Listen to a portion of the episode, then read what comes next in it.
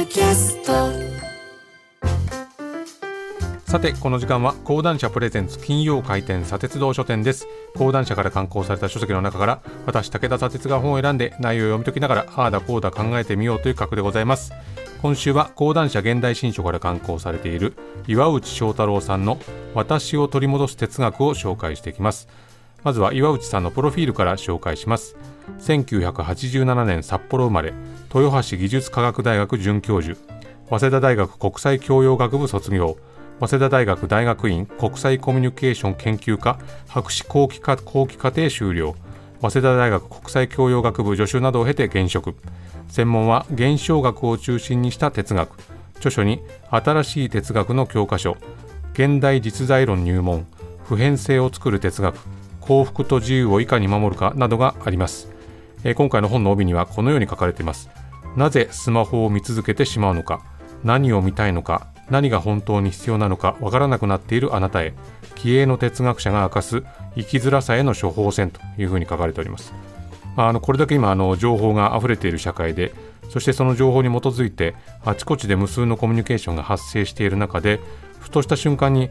これ自分とは何者なのかと自分ってやつは一体何をしたい人間なのかとこう分からなくなることがありますね。まあ、あれこれありすぎるからこそ常に誰かとつながってるからこそ自分の存在その輪郭というのが見えなくなってくると、まあ、この現象に対する処方箋というのは、まあ、まだ存在しない。これが、ま今を生きるしんどさなのかもしれないわけですね。でこの本はですね著者である岩内さん自身が自分が自分という存在に苦しんでいた経験からスタートをして普遍的な問いとして私という存在とどういうふうに向き合えばいいのかっていうのを問う作品になっています。第1章の冒頭はこのように始まります。私は私を離れることができない。これはおよそ全ての私に組み込まれたデフォルト初期設定である。しかも私は私を選ぶことができずキャラクターを変更することは絶対に不可能。生まれた後で他の私に乗り移ることはできない。車のように私を乗り換えられたらどんなに楽だろう。でも私はこの私を生きるしかない。しかしそもそも私はどんな存在なんだろうかと。こういう問いかけから始まるんですね。でこの問いかけっていうのは哲学っていうものがまずっと問い続けてきた問いかけというふうにも言えるわけですけれどもその普遍的な問いを今の時代にぶつけるとそもそもその問いが投げかけられる範囲というのが変わってきているということも言えるんだろうと思います。私とは何かと問われた時に誰しも複数の私がいるわけですね。まあ、家の中での私、親しい人といる時の私、会社で仕事をしている時の私、まあ、早く帰りたかったのに会社の上司に付き合わされた時の私、同じマンションに住んでるけど積極的に話したことはない人とエレベーターで一緒になっちゃった時の私などなどですね、まあ、それはそれはもう無数の私と付き合っているわけですけれどもそれは別に人格が多数あるわけではなくて極めて自覚的に私という存在を私で調整しているし、ネット空間がですね顕著なように私の在り方っていうのはどんどん変容しているものなわけですね。匿名で SNS をやる人もたくさんいますし日頃の自分とは離れたところで例えばゲーム上の一つのアカウントとして存在する時なんていうのはいつもの私とはかなりこう違っているいつもの私が薄まっているはずなんですね。まあ、そうやって私というのを切り替えているとそのうちに中心にいる私というのが見えなくなってくるとどの私が中心なのかわからないっていう言い方もできるかもしれませんけれどもさまざ、まなネットワークに接続されている私たちについて岩内さんはネットワークを俯瞰した時に堅固な中心が見当たらないというふうに書いてます。私が広がると私が見えなくなる。こういうふうに書いてるんですね。私たちは世界の側を見すぎている。スマホのスクリーンを通して世界を見ることに一日の大半の時間を費やしてしまえば、それを見ている私を考えるための時間がなくなるのは当然だ。頭に余計なキャッシュが溜まりすぎて動作が重くなっている。こうして世界を見ている私の存在を意識できなくなる。まあ、なるほどそうかというか、まあ、自分がまさにそうという人が多いんじゃないかなというふうに思います。まあ、かといって自分とはこういう存在だとはっきり分かる状態が必要なのか、まあ、それよりも私にはどうにもならない状態があってその状態に耐える力が必要なんじゃないか弱さとかもろさっていうのを抱える存在じゃなきゃいけないんじゃないかということをですね提示していくんですね。まあ、この一人の人間が向き合えるものっていうのは限られていると。でも限られているからこそ人は自分では真偽が確かめられないものについて多くの人が正しいとしているものを正しいとしちゃうと。正しさは作られるということをですね、著者は書いてるんですけれども、まあ、こういった作られた正しさというのをいかに見極めるかっていう作業はいつしか私たちの生活に侵入をしていますね。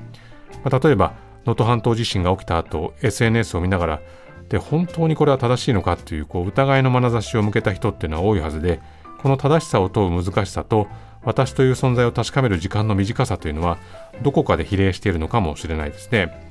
でこういう時代において岩内さんはパッケージ化された善に注意せよというふうに書いてます善というのは善悪の善ですけれどもこの善意というものをコンビニの商品のように気軽に選んで手に取っているんだとしたらそれはとても危ういことですよと私の外部から提供されるパッケージの善意を受け入れているだけになりますよということを書いてるんですね。